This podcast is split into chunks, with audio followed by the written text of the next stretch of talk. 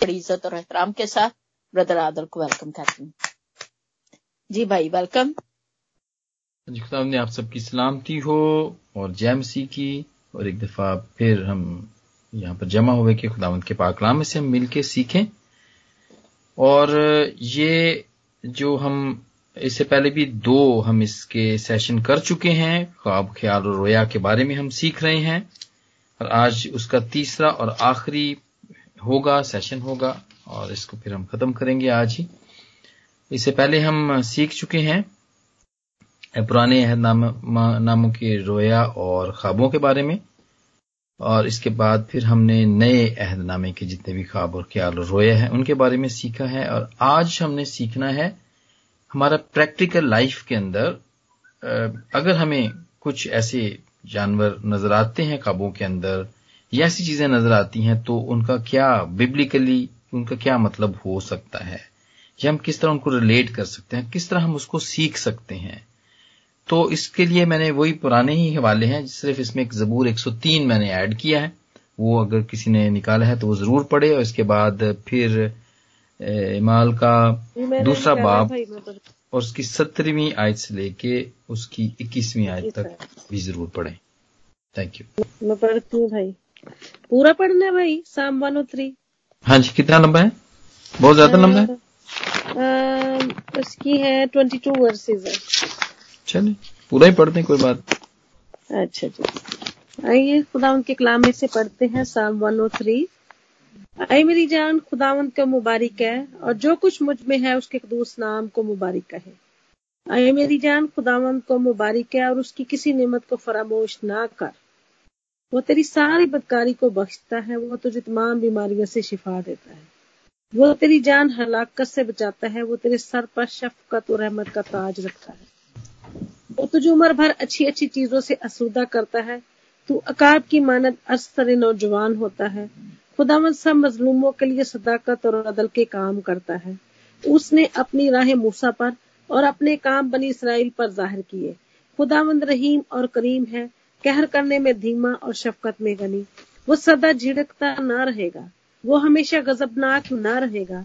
उसने हमारे गुनाहों के मुआफिक हमसे सलूक नहीं किया और हमारी बदकारियों के मुताबिक हमको बदला नहीं दिया। क्योंकि जिस कदर आसमान ज़मीन से बुलंद है, उसी कदर उसकी शफकत उन पर है जो उससे डरते हैं। जैसे पूरब पश्चिम से दूर है वैसे ही उसने हमारी खताएँ हमसे दूर कर दी। जैसे बाप अपने बेटों पर तरस खाता है, वैसे ही खुदावंद उन पर जो उससे डरते हैं तरस खाता है। क्योंकि वो हमारी सरिश से वाकिफ है। उसे याद है कि हम खाक हैं। इंसान इंसान की उम्र तो घास की मानित है। वो जंगली फूल की तरह खिलता है कि हवा उस पर चली और वो नहीं। और उसकी जगह उसे फिर ना देखेगी। लेकिन खुदावंत की शफकत उससे डरने वालों पर अजल से अब तक, और उसकी सदाकत नस्लदार नस्ल है, यानी उन पर जो उसके अहद पर कायम रहते हैं, और उसके कवानीन पर अमल करना याद रखते हैं। खुदावन ने अपना तख्त आसमान पर कायम किया है, और उसकी सल्तनत सब पर मुसलत है। आए खुदावंत के फरिश्तों, उसको मुबारक कहो, तुम जो ज़ोर में बढ़कर हो और उसके कलाम की आवाज़ सुनकर उस पर अमल करते हो आए खुदावंत के लश्करों सब उसको मुबारक कहो। तुम जो उसके खादम हो और उसकी मर्ज़ी बजा लाते हो। आए खुदावंत की मखलूक सब उसको मुबारक कहो। तुम जो उसके तसलत के सब मकामों में हो आए मेरी जान तू खुदावंत को मुबारक है आमीन। अभी पढ़ना अमाल का हवाला भी पढ़ रहा है? हाँ जी। दूसरा बाब। उसकी सत्रह आयत से इक्कीस आयत तक। वहाँ पे लिखा है खुदावंत फरमाता है कि आखिरी दिनों में ऐसा होगा कि मैं अपने रूह में से हर बशर पर डालूँगा और तुम्हारे बेटे और तुम्हारी बेटियाँ नबूवत करेंगी और तुम्हारे जवान रोया और तुम्हारे बुढ़े खाब देखेंगे। बल्कि मैं अपने बंदों और अपनी बंदियों पर भी उन दिनों में अपने रूह में से डालूँगा और वो नबूवत करेंगी। और मैं ऊपर आसमान पर अजीब काम और नीचे ज़मीन पर निशानियाँ यानी खून और आग और धुएँ का बादल दिखाऊँगा। सूरज तारीख और चाँद खून हो जाएगा। पेशतर इससे कि खुदावंत का अजीम और जलील दिन आए और यूँ होगा कि जो कोई खुदावंत का नाम लेगा, निजात पाएगा। खुदा, खुदावंत के पाक कलाम के पढ़े और सुन जाने पर उसकी बरकत हो। आमीन। खुदावंत के शुक्रगुजार हैं हम। और, हमने, जैसा कि पहले मैंने कहा कि ये आज के आज आखिरी सेशन होगा और इसमें अब ये हमारे हैं वो ख्वाब और वो ख्याल और रोया हैं जो हमें नज़र आती हैं और उनसे हम किस तरह सीख सकते हैं। हम सब ख्वाब देखते हैं। हमारे लिए प्रोफेसी हुई, जो कि पाकलाम में आपने पढ़ी, जोएल की किताब में भी है। दूसरे बाप की अठाईसवीं आयत में यही चीज़ लिखी हुई है, जो कि पत्रस ने कोट की है इमाल के रसूलों के जड़े कर्तव्य दी किताब है। सिस्टर सुदेशनी में बोलने अहमद ਇਸ ਰਸੂਲਾਂ ਦੇ ਕਰਤੱਵ ਦੀ ਕਿਤਾਬ ਦੇ ਦੂਜੇ ਚੈਪਟਰ ਦੀ 17 ਤੋਂ 21 ਦੇ ਵਿੱਚ ਜਿਹੜੀ ਗੱਲਾਂ ਲਿਖੀਆਂ ਨੇ ਇਹੀ ਗੱਲ ਜਿਹੜੀ ਹੈ ਉਹ ਜੋਇਲ ਦੀ ਕਿਤਾਬ ਉਹ ਟੈਸਟਮੈਂਟ ਦੇ ਵਿੱਚ ਦੂਜਾ ਚੈਪਟਰ ਉਹਦੀ 28ਵੇਂ आयत ਦੇ ਵਿੱਚ ਲਿਖੀਆਂ ਨੇ ਇਹ ਸਾਰੀਆਂ ਚੀਜ਼ਾਂ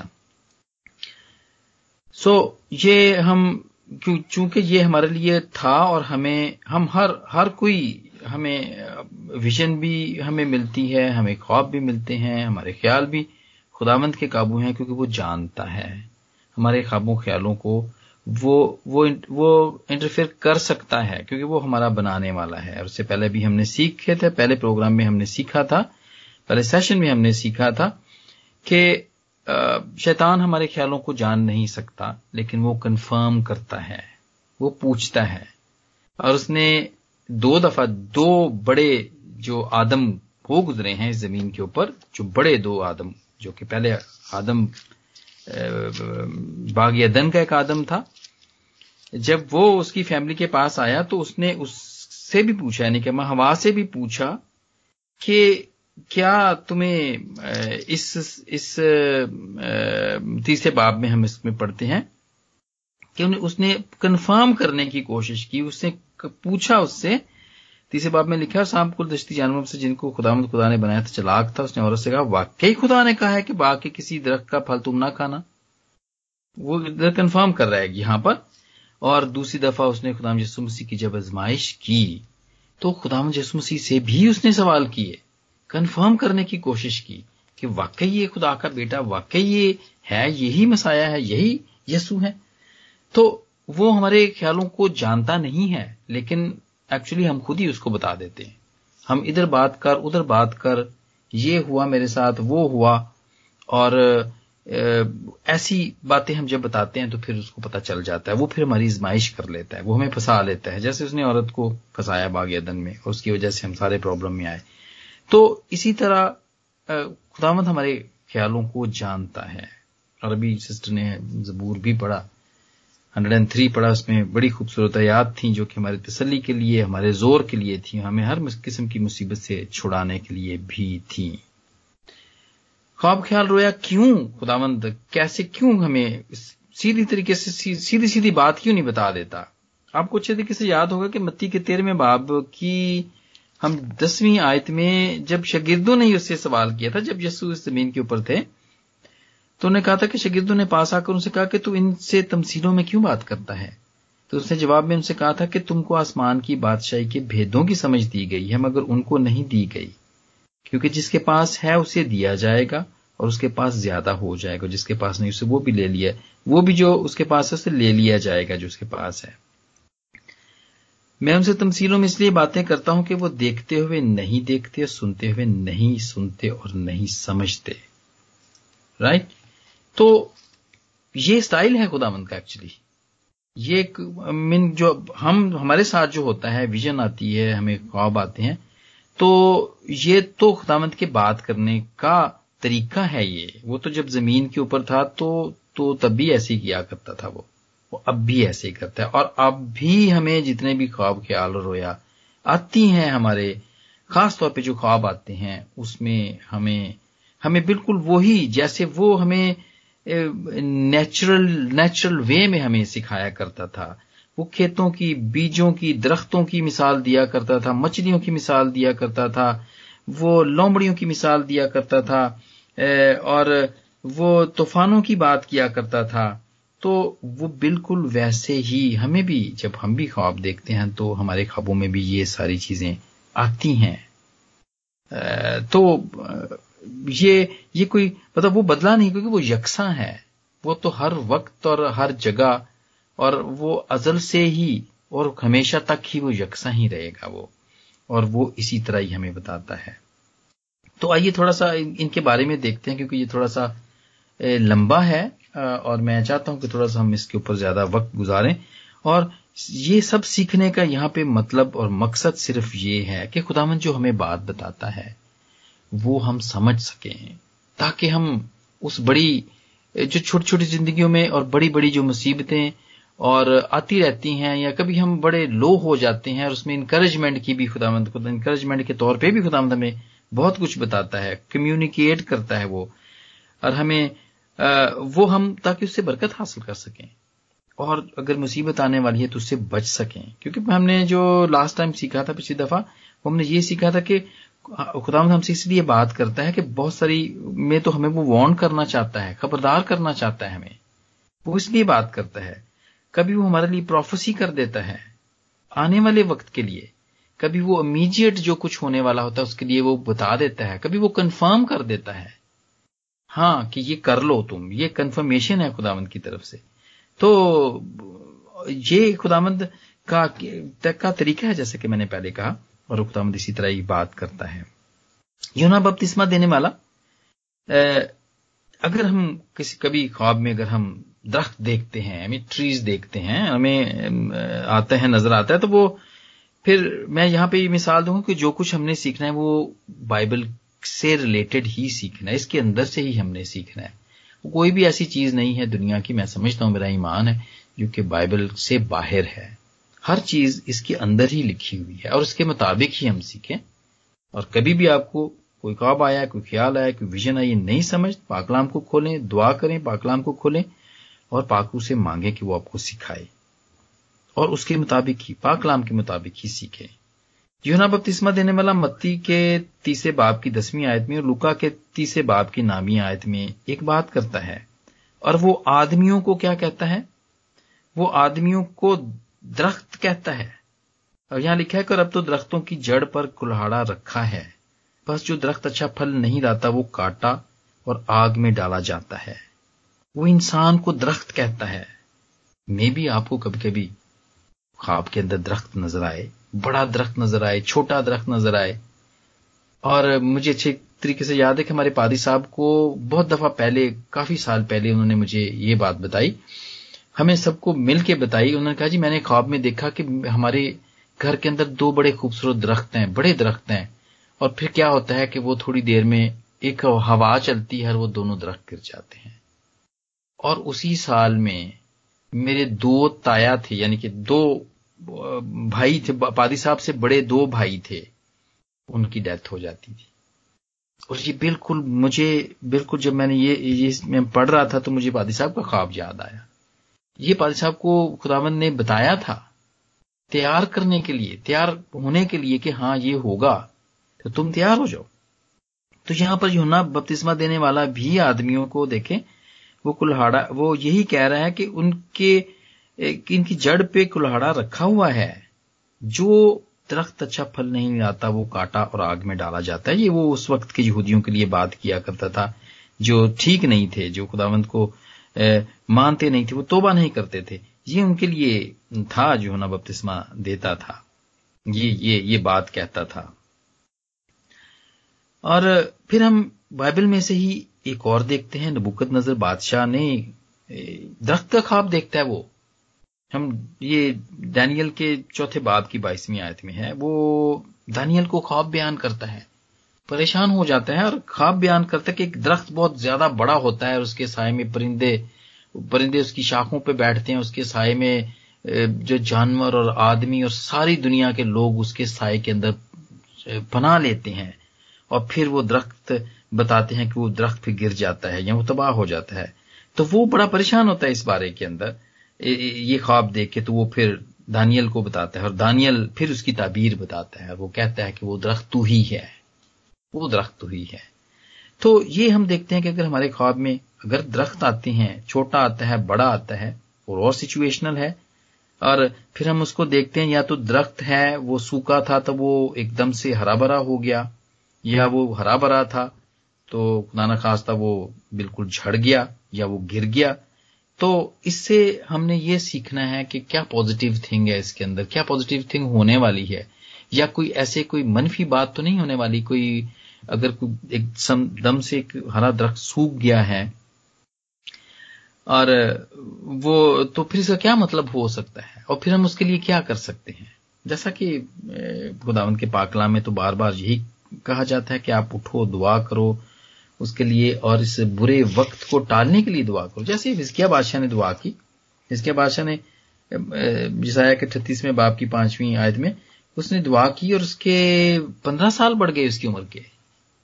पंद्रह साल एक छोटी सी मिसाल है। इससे, इसके अलावा तो कलाम भरा पड़ा है कि जब जब खुदाम ने सजा सुनाई और लोगों ने मिल के जब रोज़े रखे और राख में बैठे, टाट ओढ़े तो खुदावन ने उनकी मुसीबतों को, उनके दुखों को, उनकी सजाओं को माकूफ कर दिया। खुदावन ने छोड़ दिया उनको। वो मुसीबत नहीं आई। तो कभी कभी खुदामंद हमें इसीलिए दिखाता है वो सारे आने वाली जो चीज़ें हैं वो दिखाता है कि उसके लिए हम तैयारी कर लें और उसके लिए हम बैठ के हम हम हम हम उसको टालने के लिए क्योंकि यहाँ पर लिखा है ना, जिसके कान हो, जो सुनने के कान हो, वो सुने। ठीक है? तो ये वही है। तवज्जो करे, तवज्जो करनी है हमने। हमारा रिश्ता एक ऐसे बादशाह से है, जो कि गूँगा और बहरा नहीं है, और बड़ा मुहजब है। हर चीज़ बताता है वो। हर चीज़ बताता है। अपने खास तौर पे अपने खादमों को तो वो ज़रूर ही बताता है। और ये बात हमने पहले भी हमने ये बात सीखी थी कि वो अपने खादमों से बात करता है, बताता है, खा वो उसका ख्याल करें। यूब के हमने, इसमें चैप्टर में देखा था कि खा हम उसका ख्याल करें या ना करें। अयूब ने भी खुद कहता है इस बात को कि खुदामद बात करता है। दरख्त थे, दरख्तों का अगर ख्वाब आए तो हम उसके बारे में ये सीख सकते हैं। आपको याद होगा कि मरकज के आठवें बाप की चौबीसवीं आयत में बैत सदा का एक अंधा था, उसको खुदाम यसु मसीह ने ठीक किया था, उसको खुदाम यसु मसीह बाहर ले गया था इलाके से और वहाँ पे उसने मिट्टी को साना था थूक से और उसकी आँखों पे लगाया था और उसे पूछा था कि पूछा था कि अब तू क्या देखता है? तो उसने कहा था कि मैं आदमियों को ऐसा देखता हूँ कि जैसे वो चलते फिरते दरख्त हों। उसको आदमी नहीं नज़र आते थे, उसको दरख्त नज़र आते थे। और फिर खुदामन ने उसको दोबारा उसकी आँखों पर अपने हाथ रखे थे और उसने गौर से उस पर नज़र की थी और फिर उसको वो सब चीज़ें नज़र आना शुरू हो गई थी। साफ़ साफ़ देखने लग पड़ा था वो। और जब मैं ये पढ़ रहा था बयान और इसका जब मैं मैं आर्टिकल पढ़ रहा था तो वहाँ वहाँ पे लिखा था कि ऐसा लगता है कि खुदावन ने उसकी जो पहले रूहानी आँखें हैं, पहले रूहानी आँखें उसकी खोली थी, जिसमें वो ये चीज़ें देखता, उसने देखी थी, आदमियों को दरख्तों की इमानत देखता था वो। उसकी वो आँखें नहीं थी जो आम इंसान की थी, या जो पहले जो आदम की और हवा की हुआ करती थी। वो पहले वो आँखें नहीं थी उनकी, पहले वो आँखें थी जो खुदा से रफाकत रखने में और खुदावंत को देखने में, उसके साथ बैठने में वो रखा करते थे। लेकिन वो आँखें तो शैतान ने हमारी बंद करा दी थी। और फिर उसके बाद दुनियावी आँखें, हमारी जिस्मानी आँखें जिसको मैं कह सकता हूँ, वो खुली थी, जो कि संदेह की भी खुली थी और फिर उसने बाद में जो है ना, उसने फिर ये दुनियावी तौर पे भी देखना शुरू हो गया। मेरे चीज़ों खुदामद हमारा रहम करने वाला है, फजल करने वाला है, वो हमारी रूहानी आँखें भी खोलता है। वो वक्त आता है ऐसा। हर वक्त तो नहीं खुली रहती हैं, लेकिन वक्त ऐसा जब उसने कम्युनिकेट जब उसने हमें कुछ बताना होता है तो हमारी वो आँखें खोलता है, जिसके ज़रिए से हम वो ख्वाब और ख्याल रोया देखते हैं वो। हर वक्त नहीं देखते लेकिन एक एक वक्त है जब वो बताना चाहता है तो फिर हम उसको देख सकते हैं। तो ये जब हम देखते हैं ये मौसमों के बारे में देखते हैं क्योंकि खुदाम ने भी मौसमों की के बारे में वो बताते रहे जब खुदाम यसु मसीह यहाँ पर थे कि शाम को कहते हो कि खुला रहेगा और वो जब देखते हैं कि बादल आ गए आंधी आंधी आएगी हम कहते हैं जी वो वो, वो कहते हैं जी ये बारिश होगी अभी। सैलाबों के बारे में जिसाया के 59 चैप्टर के अंदर है कि जब दुश्मन सैलाब की तरह आएँगे, आंधी आएगी, तूफ़ान आएगा तो फिर हम उससे क्या समझ सकते हैं? हम उससे क्या समझ सकते हैं? ये वो सब डिपेंड करता है कि वो किस तरह की आप उसमें, आपकी पोजीशन क्या है? उस सैलाब के अंदर आप कहाँ हैं? आप क्या महफूज जगह पे हैं? क्या आप किश्ती के अंदर हैं? क्या आप पानी के अंदर हैं, क्या आप डूब रहे हैं, क्या हाथ पाँव मार रहे हैं आप? तूफ़ान के अंदर हैं। तो ये, या आंधी के अंदर हैं। तो ये सारी, या मौसम, एक अच्छा मौसम भी आपको दिखा सकता है खुदा बड़ी अच्छी फुहार पड़ रही है, बड़ी अच्छी हल्की हल्की सी बारिश हो रही है। बड़ा अच्छा मौसम आपको लग रहा है। तो ये कंपेयर करना होगा, आपको आपको सीखना होगा, कंपेयर करना होगा, दुआ में बैठना होगा। और पाकरू ज़रूर आपको बताएगा। अगर आप किसी भी ख्वाब को देख के परेशान हो जाते हैं, घबरा जाते हैं, आपकी आँखें खुल जाती हैं। तो वो तो ठीक नहीं है, वो तो बिल्कुल डेफिनेटली ठीक नहीं है। लेकिन कुछ ऐसे भी ख्वाब और ऐसे भी विजन्स होते हैं जो कि बड़े ही अच्छे लगते हैं। और ऐसा ऐसा दिल चाहता कि मैं बस इसको देखता ही रहूँ। तो इसे definitely it's going to be good for you कि वो आपके लिए अच्छा ही है, वो जो भी आपको दिखाया जा रहा है, या फ्यूचर के बारे में आने वाले वक्त के बारे में दिखाया जा रहा है या आपको इंकरेजमेंट के लिए दिखाया जा रहा है? कभी कभी ऐसा भी होता है। बड़ा मुश्किल वक्त होता है हमारी ज़िंदगी के अंदर। बड़े मुश्किल वक्त से गुजर रहे होते हैं। लेकिन में बड़े अच्छे अच्छे ख्वाब आना शुरू हो जाते हैं। तो खुदावंद आपको वहाँ पे दिलासा दे रहा है। आपको एक उम्मीद दिलाने, दिला रहा है वो। और एक अच्छी चीज़ें दिखा रहा है आपको। आने वाले वक्त के बारे में बता रहा है वो। तो ये हमें सीखना होगा। अगर अगर इस किस्म के मौसमों के बारे में अगर आप ख्वाब देखते हैं तो फिर आपको तजर्बे से सीखना होगा। आप ज़रूर, कोई भी ऐसा ख्वाब आता है, आप ज़रूर उसको लिखें। आप उसको कॉपी में लिखे रखें और फिर कंपेयर करें कि छह महीने पहले मुझे, तीन महीने पहले ऐसे आया था ख्वाब और फिर उसके बाद मेरे साथ क्या हुआ था। एक एक लॉग जिसको कहते हैं ना, वो बना के रखें ताकि फिर आपको मदद मिले, उसको सीखने में आपको मदद मिले। फिर खुदामद ख्वाबों के ज़रिए से हम हमें पता चलता है जब वो मुख्तलिफ़ किस्म के जानवर जो हमारे हमारे ख्वाबों के अंदर आते हैं तो हमें ए, उनका पता चलता है उनके बारे में पता चलता है। झूठे उस्तादों के बारे में खुदामंद ने बताया मत्ती के सातवें बाप की पंद्रहवीं आयत में कि झूठे उस्तादों से होशियार रहो जो कि भेड़ियों जो कि भेड़ों के रूप में भेड़िए भेड़िए होते हैं वो। और ये चूँकि उस वक्त वो ऐसा था वो किसान थे, लोग चरवाहे थे तो खुदामद बिल्कुल उनको वैसे ही तरह के ख्वाब दिखाया करता था और वैसी ही मिसाल देता है। हमें भेड़ों के भी ख्वाब आते हैं मेरे अजीजों, हमें भेड़ियों के भी ख्वाब आते हैं। भेड़िए भेड़िए क्या करते हैं? फाड़ते हैं और वो सब जमा होके आते हैं वो वो वो एक नहीं होता है, वो जमा होके आते हैं। अगर आपको ख्वाब में ऐसे भेड़िए नज़र आए तो आप देखें, वो फिर पहले वाली बात कि क्या वो आप का सामना तो हुआ है, क्या वो आपको नुकसान, क्या उसने आप पे हमला किया है? क्या वो नुकसान आपको पहुँचाने की कोशिश कर रहा है? या क्या आप उसके पास से ही गुजर रहे हैं, या बस आपने उसको देखा ही है? तो इस ऑल डिपेंड के हमें वो किस तरह, कौन सी पोजीशन है ख्वाब के अंदर, जब हम भेड़ियों का ख्वाब देखते हैं? क्योंकि भेड़िए ऐसे होते हैं कि वो अकेले नहीं होते हैं वो। वो बहुत सारे होते हैं। हो सकता है आप किसी ऐसे ग्रुप में जा रहे हों जो कि आप हो सकता है किसी सर्विस में जा रहे हो चर्च सर्विस सर्विस में जा रहे हो। बहुत बहुत बड़ा कोई ग्रुप हो आप को पता चलता है जी पाँच छह सात आठ पा, पास्टर हैं वो एक बड़ी एक बहुत बड़ा क्रूसेड कर रहे हैं। उससे पहले खुदावंद आपको वीडियो का ख्वाब दिखा देता है। आप उसे क्या नतीजा खस कर सकते हैं? ये आप ज़रूर कभी ऐसा हो तो ज़रूर दुआ में बैठें और ज़रूर खुदावन से पूछें तो वो ज़रूर आपको बताएगा। भेड़ें भेड़ों के ख्वाब दिखाता है। बहुत सारी भेड़े हैं, या थोड़ी भेड़े हैं, या छोटी भेड़े हैं, बहुत कुछ बता सकती हैं। मेरी और भी बहुत सारी भेड़े हैं जो उस भेड़ खाने की नहीं है। अगर आप किसी के लिए दुआ कर रहे हैं, मेरे जीजो अगर आप चाह रहे हैं कि कोई खुदावन के पास आए, और फिर आपके ख्वाब में एक भेड़, दो भेड़, या बहुत सारी भेड़े नज़र आए तो खुदावन ने आपकी आवाज़ सुन ली है कंफर्म कर दिया है कि ये खुदावंद की भेड़ बन गई है, या ये भेड़े हैं जो और भी भेड़े लाएगी। बहुत सारी भेड़ें हो जाएँगी आपकी।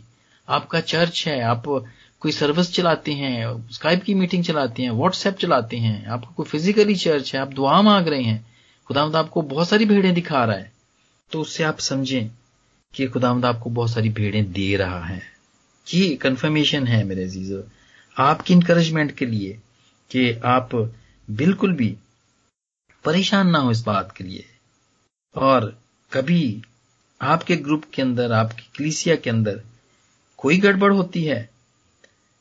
तो अगर आपको नज़र आता है, भेड़ों में बकरियाँ नज़र आती हैं तो आप ज़रूर इस बात का, इस इस बात को दुआ में रखें। खुदा ज़रूर बताएगा, जैसे कि मत्ती के पच्चीसवें बाप की इकतीसवीं आयत में लिखा हुआ है कि जब इब्ने आदम अपने जलाल में आएगा, अपने फरिश्तों के साथ आएगा तो वो क्या करेगा? भेड़ियों, भेड़ों को बकरियों से जुदा करेगा। खुदा आपकी कलीसिया में छांटी करने वाला है। आपके ग्रुप में छांटी करने वाला है। आपके प्रेयर ग्रुप है या व्हाट्सएप है या जो कुछ भी है, उसमें वो छांटी करने वाला है। भेड़ें जो सीधी सादी हैं, भोली भाली हैं, लेकिन वो अपने चरवाहों की आवाज़ को सुनती हैं। इजिली गुम हो जाती हैं। हमने बहुत सारे मैसेजेस के ऊपर सुने, मैं इसकी डिटेल में नहीं जाऊँगा। और बकरी एक बेचैन जानवर है। अगर आपने देखा हो, मैं तो गाँव में रहा हूँ, हमारी खुद भी अपनी भी बकरियाँ होती थी। आराम से नहीं बैठती हैं, टिकती नहीं है। और हर वक्त ही वो खाने की कोशिश करती हैं। और वो वो वो कभी आप उनको खेतों की तरफ़ लेके जाएँ तो वो दूसरों की फ़सल पे तो वो आसानी से ही कोशिश करेगी कि यहाँ से भी मैं कुछ जो ना वो, कुछ ना कुछ यहाँ से भी एक दो नवाले में ले ही लू जाती जाती मैं। तो लेकिन खुदामंद का पाकलाम हमें बताता है कि वो वो जब अपने जलाल में जो वो इंसाफ करेगा, जब वो छांटी करेगा तो फिर दोनों को वो अलग अलग कर देगा। ये हमें बताती है। हमारे अगर ख्वाब में ऐसी भेड़ियाँ, बकरियाँ हैं तो हम इनसे ये समझ सकते हैं। कुत्ते जान ख्वाबों में आते हैं आते हैं कुत्ते, ये बुरे लोगों को ज़ाहिर करता है। बुरे लोगों को ये ज़ाहिर करता है। और मत्ती के सातवें बाप की छठी आयत में लिखा हुआ है कि पाक चीज़ों, चीज़ कुत्तों को ना दो। कुत्तों के बारे में बहुत कुछ लिखा हुआ है यहाँ पर। अवारा, अब तो खैर इंग्लिश माशरे के अंदर तो ये घरों के अंदर रखते हैं, वरना हमारे घरों में तो कुत्ते अंदर नहीं रहते हैं, वो बाहर ही रहते हैं। वो बाहर और और इसके अलावा भी, पालतू के अलावा भी जो कुत्ते होते हैं दूसरे, वो हम उनको अवारा कुत्ते कहते हैं। और उनका कोई एतबार नहीं होता, वो किसी के लॉयल नहीं होते हैं। और वो किसी को भी काट सकते हैं, किसी वक्त भी।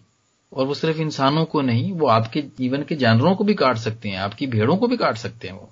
भेड़ों को, बकरियों को, आपके जो जानवर हैं जो, उनको भी काट सकते हैं वो। और वो काटते हैं वो, मैंने खुद देखा है उनको। और पालूस रसूल फिलिपियों के तीसरे खत की पहली या दूसरी आयत में वो लिखता है कि, गर्ज मेरे भाइयों, खुदावंद में खुश रहो, लेकिन तुम्हें मैं एक ही बार बार बार लिखने में मुझे तो कुछ दिक्कत नहीं और तुम्हारी इसमें हिफाजत है कि कुत्तों से खबरदार रहो। कुत्तों के बारे में लिखते हैं। बदकारों से, देखे, कुत्तों के साथ बदकार भी उसने लिख दिया यहाँ पर। और मुकाशवा के बाईसवें बाप की पंद्रहवीं आयत में लिखा है कि मगर कुत्ते और जादूगर और हराम कार खूनी और बुतप्रस्त और झूठी बात का हर एक पसंद करने वाला बाहर रहेगा। वो उस दरवाजे के में दाखिल नहीं हो सकेगा। ये कुत्तों से खबरदार रहो। ठीक है यहाँ पे बिल्कुल सिंबॉलिक तरीके से लिखा हुआ है, यहाँ पे मुकाशफा के अंदर, और उसके साथ फिर बदकारों और कटवाने वालों से भी लिखा हुआ ये सारी चीज़ों को। तो ये ये नेचर है, ये हम में हम में ही आसपास जितने भी लोग हैं, ये उनकी तबीयत के बारे में बताया जा रहा है। कोई भी कुत्ता है या कुत्ते मिलके आपको घेर लेते हैं या काटने की कोशिश करते हैं तो मेरे जीजो ये अच्छा साइन नहीं है। ऐसा अगर आपको ख्वाब आए तो ज़रूर उठें, दुआ करें, ज़रूर अपनी प्रोटेक्शन करें। देखें, ये जबूर तो सारे इसी तरह जो पहले हैं, जबूर वो दुआ वाले हैं और बचाने के लिए हैं। अपने आप को वो ज़रूर उसको आप अपनी हिफाजत के लिए ज़रूर करें करें। क्योंकि ये यहाँ पे लिखा बालूसुर खुद कहते हैं कि तुम्हारी इसमें हिफाजत है, कि इनसे बचो। और और फिर कुत्तों के बारे में और भी बहुत कुछ लिखा हुआ है। जैसे कि पहले सलातीन के चौदहवें बाब की ग्यारहवीं आयत में युरबाम बादशाह था जो कि दाऊद की नस्ल से ही था। उसके लिए ये कहा गया था कि जो जो कोई शहर में मरेगा उसे कुत्ते खाएँगे। वो सिर्फ़ इसका एक ही बेटा था जिसको कब्र नसीब हुई थी और बाकी उसने कहा था कि उसके लिए प्रोफेसी हुई थी नबी ने की, की थी कि उसके बाद जो भी मरेंगे ना उसे कुत्ते यानी कि वो शहर के बाहर मरेंगे। वो घर में भी नहीं मरेंगे, उससे बाहर के आवारा कुत्ते खाएँगे। ठीक है? और यर्मिया की पंद्रहवें बाप की तेरहवीं आयत में है कि, और मैं इन पे चार चीज़ों को मुसलत करूँगा। खुदामंद फरमाता है, तलवार को कि वो कत्ल करे और कुत्तों के कि वो फाड़ डालें। आसमानी परिंदों को और ज़मीन के दरिंदों को कि वो निगल जाए हलाक करें। ये खुदामंद की सजाएँ हैं जिनमें कुत्तों का ज़िक्र भी किया है। जबूर 22 की सोलहवीं आयत में दाऊद खुद कहता है, जब अभी सलूम और उसका पूरा ग्रोह उसका अपने बेटे के जितने भी लोग होते हैं वो उसको वो उसको घेर लेते हैं। तो वो यहाँ पे लिखता है जबूर बाईस की सोलहवीं आयत में क्योंकि कुत्तों ने मुझे घेर लिया है और बदकारों के, के ग्रोह मुझे घेरे हुए हैं। और जबूर बाईस की इसी आयत में अगर हम जाएँ इसको आगे पढ़ें बीसवीं में मेरी जान को तलवार से बचा और मेरी जान को कुत्ते के काबू से मुझे बब्बर के मुँह से बचा बल्कि तूने सांडों के सिंगों से मुझे छुड़ाया है। ये क्लेम कर रहा है इस बात को तो मेरे अजीजों, ये हैं ये वाले ख्वाब, बड़े आम हैं जो हमारे ख्वाबों में आ जाते हैं ये, और हम इसको देखते हैं। फिर सांप हैं। सांप हम देखते हैं ख्वाबों के अंदर। भटकाने वाला, जैसे कि हम देखते हैं, पैदाइश के तीसरे बाप की पहली आयत में ही हम देखते हैं कि उसने भटकाया, उसने कहा, नहीं नहीं, तुम्हारी आँखें तुम्हारी आँखें खुल जाएँगी, तुम्हारी आँखें खुल जाएँगी। रूहानी आँखें उसने हमारी बंद करा दी, धोखा दिया उसने हमें। ठीक है? और उसने हमारी आँखों को नपाक कर दिया, क्योंकि उसने हमें वो, उसके लालच में हमने डाला जो देखने में वो फल जो खुशनुमा था, उसके गुनाह में डाल के उसने हमारी रूहानी आँखों को बंद करा दिया। वहाँ से हम अंधे हो गए।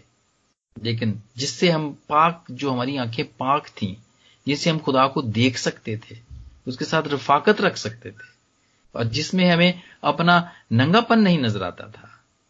ठीक है? वो आँखें उसने बंद करा दी हमारी। और हमें ये वाली आँखें दी जिससे हम बुराई देख सकते हैं और बुराई देख के हम बुराई कर भी सकते हैं। जिसने खुदाम यसु मसीह ने कहा था ना कि जो, अगर तुमने अपने ख्याल में भी किसी को देखा, बुरे नज़र से देखा तो तुमने उसके साथ जिना किया। तो ये वाली ये सांप ये काम करता है, भटका देता है, धोखा देता है, गुनाह कर, करवाता है, और वो चलाक है। क्योंकि लिखा हुआ है पदाइश के तीसरे बाप की पहली आयत में कि सांप कुल दश्ती जानवरों से जिनको खुदामद खुदा ने बनाया था, चलाक था। शक डाल देता है। शक डाल देता है। रंगदार सांप ख्वाब में नज़र आ जाएँगे। रंगदार, मेरे जीजो खूबसूरत सांप, कोई आपको शख्सियत मिलेगी खूबसूरत, नज़र आएगी। को बड़ी, आप कहेंगे इसकी पर्सनैलिटी बहुत अच्छी है। ये बहुत अच्छा आदमी है। ये बहुत अच्छी औरत है, बड़ी खूबसूरत है, बड़ी पर्सनैलिटी है। मेरे अजीजों लेकिन वो छुपा हुआ सांप हो सकता है। छुपा हुआ सांप हो सकता है, उससे बचने की ज़रूरत है। और वो हिडन एनिमी है, छुपा हुआ है वो, दुश्मन है वो, छुपा हुआ दुश्मन है। और उसके बाद अगर आपको बहुत सारे बहुत सारे सांप नज़र आते हैं। एक नहीं, बहुत सारे सांप नज़र आते हैं। अगर आप दुआ में हैं, बहुत सारे सांप नज़र आते हैं तो इट मीन्स के फ्यूचर के अंदर आपको बहुत सारे धोखा देने वाला कोई ग्रुप उसमें आप जाने वाले हैं, या आप उसमें ज्वाइन होने वाले हैं, या आपको कोई दावत दे रहा है कि उसमें आप ज्वाइन हो। अगर आपको उससे पहले ये ख्वाब खुदावंद दिखाता है तो इट मीन्स कि आप चलाक और धोखा देने वाली ऑर्गेनाइजेशन को ज्वाइन कर रहे हैं, जो कि दुनिया में बहुत हैं। झूठी लॉटरी है। आपकी लॉटरी निकल आई है जी। आप आपको फ़ोन करा देंगे वो। आप कहेंगे, जी, आप हमारे साथ आप काम करो। हम आपको जॉब देते हैं जी। ऐसी ऐसी ऑर्गेनाइजेशन है। तो जो खुदामंद में है, खुदामंद उनको बताते हैं। जो खुदामंद के शागिर्द हैं, बल्कि मैं ये कहूँगा। क्योंकि खुदावंत ने अपने शागिर्दों को ये सारी बातें कही थी ना, कि तुम्हें तो खुदावंत आसमान की बादशाही की खुशखबरी या बातें बताई गई लेकिन दूसरों को नहीं। उनको नहीं पता चलता है। दूसरे लोग तो ज्वाइन कर लेंगे हाँ यार अच्छा यार जॉब नहीं था तो चलो जॉब मिल रही है तो चले जाते हैं, फिर क्या हुआ? अगर अगर ये अगर ये ऑर्गेनाइजेशन या ये ग्रुप अगर झूठा भी हुआ तो वो भी तो फंसेंगे ना, अगर मैं फंसूँगा तो। लेकिन खुदामद आपको बताना चाहता है फारूस रसूल आपको यही पाकलाम में कहता है कि बचो उनसे। फिर मुकाशफा के बीसवें बाप की दूसरी आयत में है कि फरिश्ते इस बड़े अजतहा को उस बड़े पुराने सांप को, जो बलीस और शैतान है, पकड़कर हज़ार बरस के लिए बांधता है। तो मेरे तो ये ये सांप अगर आपके उसमें नज़र आए, आप देखें कैसा सांप है। कई की कोई सांप होंगे, हो सकता है वो घास के नीचे भी छुपे हुए आपको नज़र आए जी। वो घास के अंदर था, उसके बाद वो बाहर निकल आया। तो दे आर हिडन एनिमी ठीक है? और फिर ये सिचुएशन पे डिपेंड करता है, लेकिन ज़रूर आप इसको इसको नोट करें, देखें डिस्कस करें, दुआ में रखें, खुदा ज़रूर आप पे इस बात को रिवील करेगा कि वो क्या है। फिर एक और जानवर है, गधा। अगर आपको ख्वाब में नज़र आता है तो वो क्या है? हलीम है। गधा तो पहले से हलीम है। और यसाया के पहले बाप की तीसरी आयत में है कि बैल अपने मालिक को पहचानता है और गधा अपने मालिक की चरनी को। लेकिन बनी इसराइल वो नहीं जानते। खुदा कहता कि मैं उनको सजा दूँगा। इसलिए तो वो कहता है यसू ने इस पे सवारी की। लेकिन मेरे जीजो, ये आपने देखना है, गधा ठीक है, बड़ा वज़न उठाता है, नहीं बोलता है, अच्छी सवारी है, हलीम है। और हम ये देखते हैं, लेकिन इसके ऑपोजिट मेहनती है ये ये मेहनती जानवर है। अगर आप इसको देखते हैं तो ये आपको नज़र आएगा, आपने किसी को रखना है, आपने अपॉइंट करना है किसी को, आपने किसी को काम पे लगाना है, आपने दुआ की है उसके लिए। तो आपको अगर गदा नज़र आता है तो इट मीन्स कि मेहनती और हलीम और अच्छा बंदा आपको मिलने वाला है जो काम करेगा। लेकिन अगर आपको उसमें कुछ जंगली गदा नज़र आता है क्योंकि ये दो नस्लें हैं गदों की और जंगली गधे को के, के हम देखते हैं दो हवाले देखते हैं।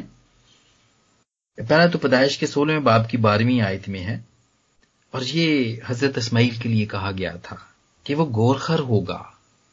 वो वो गोरखर यानी वो जंगली गधा होगा। जंगली गधे का क्या काम है? ये अवारा गधे हैं। ये लोगों की फ़सलों को जाके तबाह करते हैं।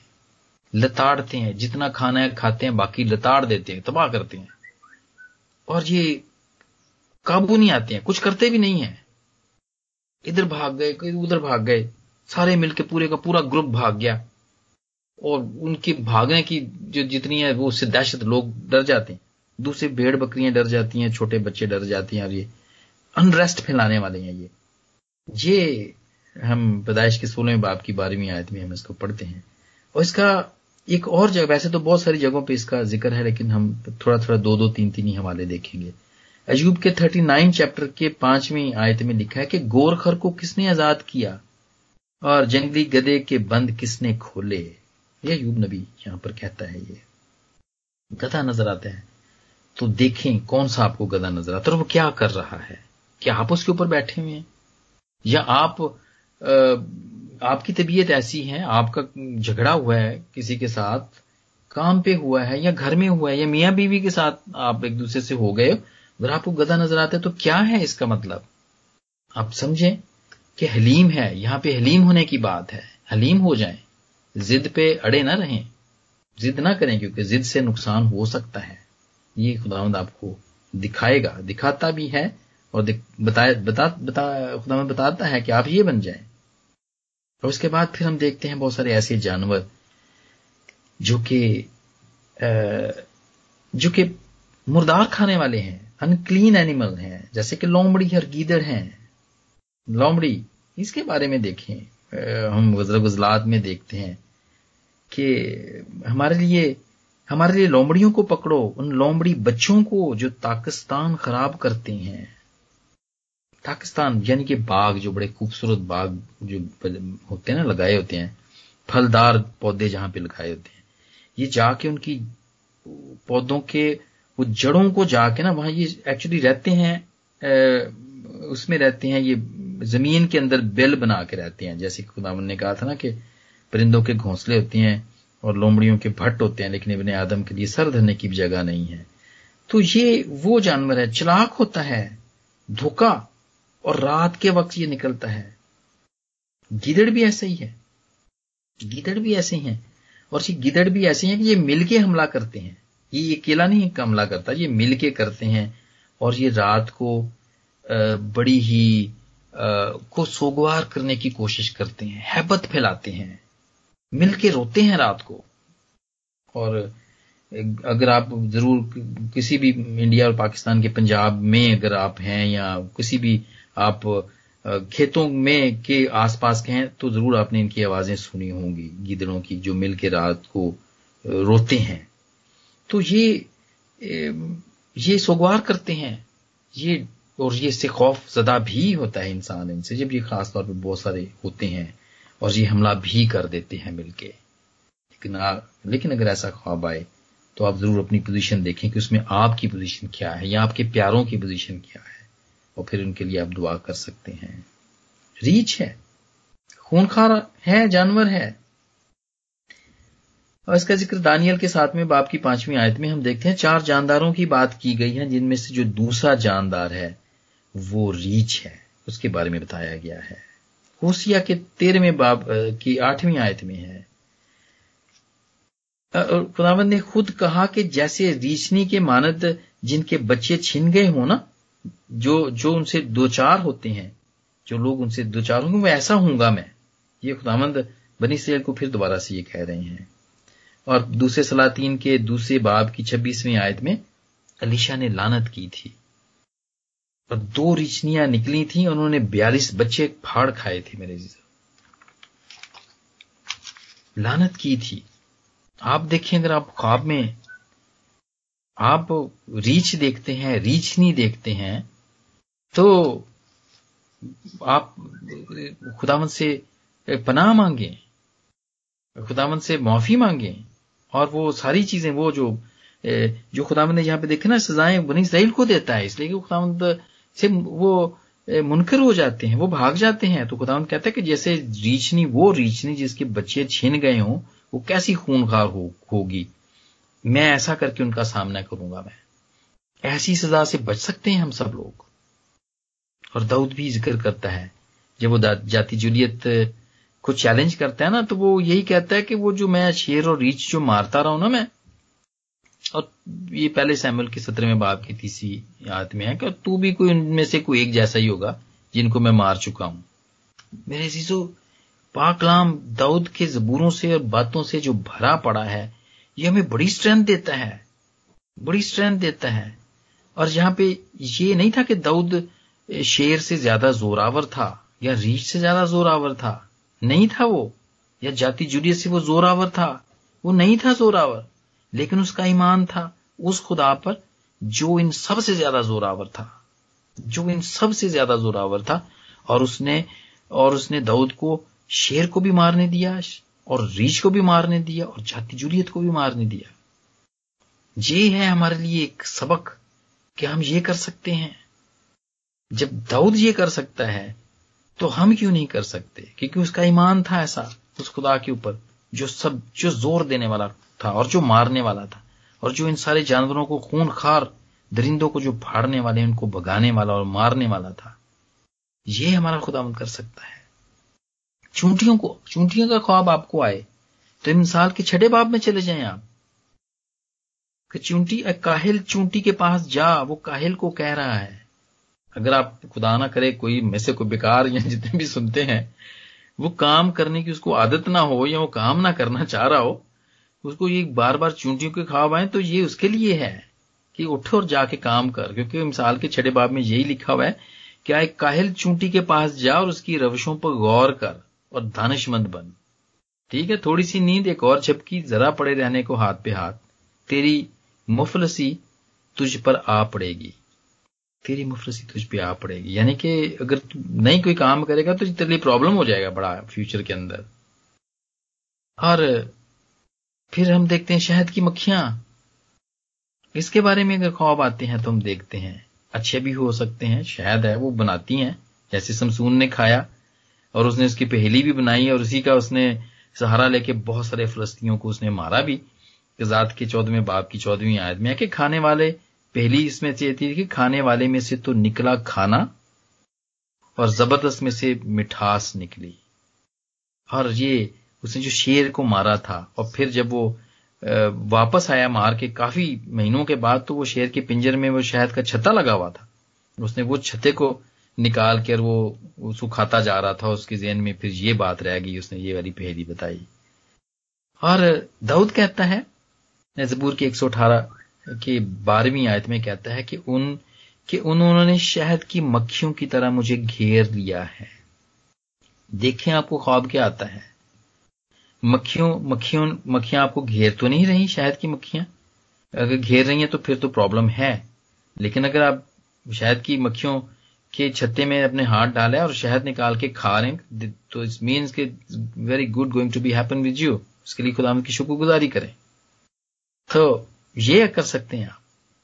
ऊँट का ख्वाब अगर आ जाए आपको तो। तो ऊँट, ये सराई जहाज़ है। डेजर्ट का जहाज़ है ये, ठीक है?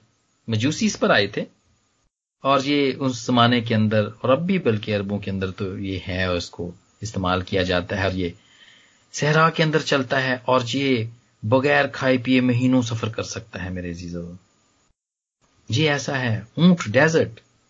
आप देखें, बैठे हुए ऊँट पे तो इट मीन्स के आपका सफ़र है, आप जा रहे हैं कि।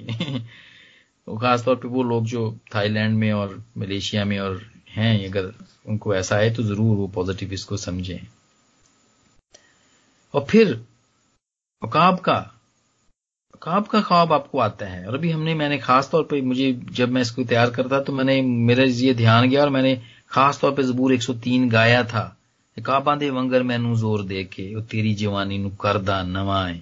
जबूर 103 की सातवीं आयत थी, मैंने गाई थी। काब का ख्वाब आए तो आप देखें कि खुदावंद, क्या कर, ये काब करता क्या एक्चुअली ये बहार का मौसम जब आता है ना तो ये अपने परों को नोच देता है, जितने भी पुराने पर होते हैं, उनको नोच देता है ये। और फिर इसके बाद वो नए पर निकल आते हैं। और ऐसा लगता है कि ये बिल्कुल अभी, ये जवान अभी अभी हुआ है। और इसी की मिसाल उसने यहाँ पर दी है। जबूर नबीस ने ये बिल्कुल यही मिसाल दी है, काबा ने वगर मैनू ज़ोर दे के, तेरी जवानी नु नमाए वो इसको फिर से नया, नए पर जो आते हैं ना उसके, वो फिर उसको नया बना देते हैं और उसमें ज़ोर आता है और उनको वो बहुत ऊँचा उड़ा देते हैं इस ख्वाब को। उम्र देखें आप इसकी, सत्तर साल सत्तर साल है इसकी उम्र। ठीक है एवरेज उम्र है इसकी? एक इंसान भी आजकल जो है वो चालीस, पचास, साठ तक ही बहुत सारे जाते हैं ज़्यादातर तो लेकिन बहुत अच्छा हो तो उसकी कोई सत्तर साल तक उम्र जाती है। ये पाकलाम के मुताबिक सत्तर वरे या अस्सी वरे तक, है। ऊँची जगह पे रहता है। तेज नज़र है इसकी। और देखें ख्वाब अगर आपको ख्वाब में नज़र आता है तो उसका मतलब आप समझें, देखें, खुदावंद आपको ज़ोर दे रहा है। अगर आप कमज़ोर थे, आप बीमार थे, आप बिल्कुल एक लागर हो गए हैं तो यहाँ पे खुदावंद आपको जी इनकरेज कर रहा है। आपको वो कह रहा है, मैं तेरी जवानी नमा कर दांगा, फिर तो।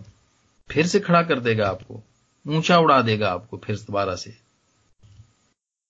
और फिर मेरे चीज़ों कबूतर का? कबूतर, जो कि बड़ा जेंटल परिंदा है और अमन के लिए भी इसको इस्तेमाल किया जाता है, सुलह के लिए भी इसको। वो देखें, कबूतर के चोंच में वो हम देखते हैं, वो शाख, एक टैनी है छोटी सी जो नू ने उड़ाई थी जब फाख्ता को उड़ाया था। और जब वो वापस आया था तो दूसरी दूसरी मरतबा तो वो अपनी चोंच के अंदर वो एक दरख्त की एक छोटी सी टहनी को लेकर आया था। ये देखते हैं, पाखरू के लिए भी इसको इस्तेमाल किया जाता है। हम देखते हैं जब खुदाम यसु मसीह का बपतिस्मा हुआ, यूना बपतिस्मा देने वाले ने किया तो पाखरू को कबूतर की मानद उसने उतरते हुए देखा। तो बहुत अच्छा साइन है, कबूतर अगर ख्वाब में आता है तो आप देखें, आप उस पर खुदाम की शुक्रगुजारी करें। खुदाम की शुक्रगुजारी करें। कबूतर जेंटल एक बड़ा अच्छा परिंदा है ये। और फिर इसके बाद, मेरे अजीजो, मैं इसलिए जल्दी जल्दी ये सब कर रहा हूँ कि हमारे पास हैं बहुत सारे और ये लंबा है और इसको आज मैं खत्म भी करना चाहता हूँ मैं। हिरन नज़र आता है खूबसूरत है देखने में। बहुत खूबसूरत लगता है देखने में। जियाफत में इस्तेमाल होता है ये। और शाम जबूर बयालीस में जैसे हरनी पानी के नालों को तरसती है, इसी तरह मेरी रूह ज़िंदा खुदा की प्यासी है। हिरनी हिरन जो हम देखते हैं, ये गुड साइन है, गुड साइन है। और इसमें ये जब आप देखें तो एक तो शुक्रगुजारी भी करें कि खुदामद आपको अच्छा दे रहा है। हो सकता है ये अच्छा क्योंकि ये खाने के लिए इस्तेमाल होता है और ये बहुत ही लजीज होता है। मैंने तो नहीं खाया, लेकिन मुझे, जिन्होंने भी खाया, उन्होंने बताया जी, हिरन का गोश्त बड़ा लजीज होता है। जियाफत के लिए इस्तेमाल होता है। बादशाहों के ये दस्तर, दस्तरखान पर ये इस्तेमाल होता रहा है। और अगर आप किसी भी स्पिरिचुअल ग्रुप में हैं, आप किसी के लिए दुआ अपने नए, नई दुआ करना शुरू की है और आपको हिरन नज़र आता है तो फिर साम 42 है। साम 42 है, उसको आप देखें। और डीप जाएँ आप उसको। आप खुदा में और डीप जाएँ, जैसे हिरनी पानी के नालों को तरसती है। इसी तरह आपकी रूह भी ज़िंदा खुदावंद की प्यासी होनी चाहिए। खुदावंद आपको बता रहा है कि और डीप जाएँ आप। रूह आपको बता रहा है। ये है हिरन का। और फिर हम देखते हैं, घोड़े का देखते हैं। घोड़ा, हशमत, ज़ोर, बादशाहों की सवारी। जंगजू जंगजू है। घोड़ा इमसाल इक्कीसवें बाब की? तीसरी आयत में है, अगर कोई भी किसी जॉब के लिए अप्लाई करता है या कोई इम्तिहान दे रहा है और वो दुआ करता है और उसको ख्वाब में ये नज़र आता है तो उसके लिए यह है कि इमसाल के इक्कीसवें बाप की इकतीसवीं आयत में है कि जंग के लिए घोड़ा तो तैयार किया जाता है, लेकिन फतेह या भी खुदामंद की तरफ़ से मिलती है। खुदामंद में रहें, खुदामंद से दुआ मांगे। अपनी जहानत के पे ना जाएँ। आप अपनी जहानत पे तकिया ना करें। आपने जितना भी टेस्ट की तैयारी की है, जितने भी आपने पढ़ा है, जितना भी इंटरव्यू के लिए आपने समझते हैं, जी I am the best one मैं तो होऊँगा ही होऊँगा। लेकिन यहाँ पे मिसाल हमें यह कहता है कि जंग के लिए घोड़ा तो तैयार किया जाता है यानी कि तैयारी तो की जाती है, लेकिन फतेह याबी खुदामंद की तरफ़ से है। ये खुदामंद आपको बताता है। शेर, आप जंगल से गुजरते हैं, शेर आपको नज़र आता है, देखें क्या हो रहा है, क्या कर रहा है शेर आपके साथ। सारे शेर खाने वाले नहीं होते हैं। कुछ शेरों के मुँह खुदावंत के फरिश्तों ने बंद किए होते हैं। दानियल नबी की किताब में हमने ये पढ़ा है। लेकिन ये ज़रूर देखें कि आपको क्या ख्वाब आता है। हशमत की निशानी है, ज़ोर की निशानी है, और हमारा खुद यसु, जिसको के यहूदा का शेर बबर कहा गया है मुकाशवा की पांचवी, बाप की पांचवी आयत में, जो सब मोरों को खोलने के काबिल है। क्या नज़र आता है आपको, और वो क्या कर रहा है शेर आपके ख्वाब में? ये देखना ज़रूरी है। टिड्डियाँ हैं ख्वाब में आती हैं, तबाह करने वाली हैं, चूहे हैं, नुकसान करने वाले हैं, और इसी तरह कौवे और गिद्ध मुर्दार खाने वाले हैं। खुदामंद ने कहा था ना कि जहाँ मुर्दार है, वहाँ गिद्ध भी जमा होंगे। तो ये हैं। और मेरे चीज़ों, इस तरह और भी बहुत सारे, और जितने भी जानवर यहाँ पर हैं, अगर वो आपके आते हैं तो ज़रूर पाकलाम को खोलें। एहबार का आप ग्यारहवा बाप खोलें उसके अंदर पाक जानवर हैं, उसके अंदर नापाक जानवरों की एक लिस्ट है वहाँ पर, वहाँ पे दी हुई है। और आप उसमें, उस बाइबल में से इन सारी चीज़ों का मतलब आपको बाइबल में से मिलेगा। ऐसी कोई भी चीज़ जैसे मैंने बात अभी पहले की थी, हुई थी, कि जितनी भी बातें यहाँ पे हैं, जो भी खुदामंद करता है, वो पाकलाम के मुताबिक ही करेगा। क्योंकि ये ये उसकी बातें ही तो हैं पाकलाम के अंदर। अहबार के ग्यारहवीं आयत में लिखा हुआ है कि जानवरों के आपको ख्वाब आते हैं। तो उसके अंदर आप देखें, जो जानवर ठीक नहीं है, अगर वो ख्वाब में आते हैं तो इट मीन्स के ठीक नहीं है बात। और अगर अच्छे जानवर आपको ख्वाब में आते हैं तो वो अच्छा साइन है आपके लिए। अच्छा साइन है। और मेरे अज़ीज़ खुदावन तो बात खुदावन तो अमूस नबी के तीसरे बाब की सातवीं आयत में, वो तो वो तो बात करता है, वो बताता है हमें, हर बात बताता है वो, खास तौर पे अपने शागिर्दों को। अपने खात्मों को वो बात बताता है। और ये बातें बताने की ये सीखने का सिर्फ़ ये मतलब है कि हम खुदावंत के भेद की बातों को जाने, जब वो हमसे बात करे तो हम उसको समझें। हम उनको समझें। आए दिन, हर दूसरे, तीसरे दिन, हम सुनते हैं, हमारे किसी न किसी बच्चे ने ख्वाब देखा मिसेज ने ख्वाब देखा, हस्बैंड ने ख्वाब देखा, किसी और बहन भाई ने ख्वाब देखा, और वो उसको शेयर करते हैं। तो मेरे चीज़ों खुदा उनका पाकलाम और पाक is the best person to ask कि क्या है ये इसका क्या मतलब है? मैं इससे किस तरह बच सकता हूँ?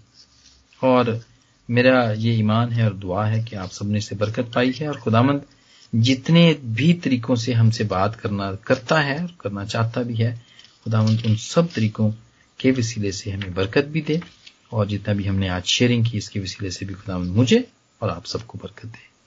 आमीन।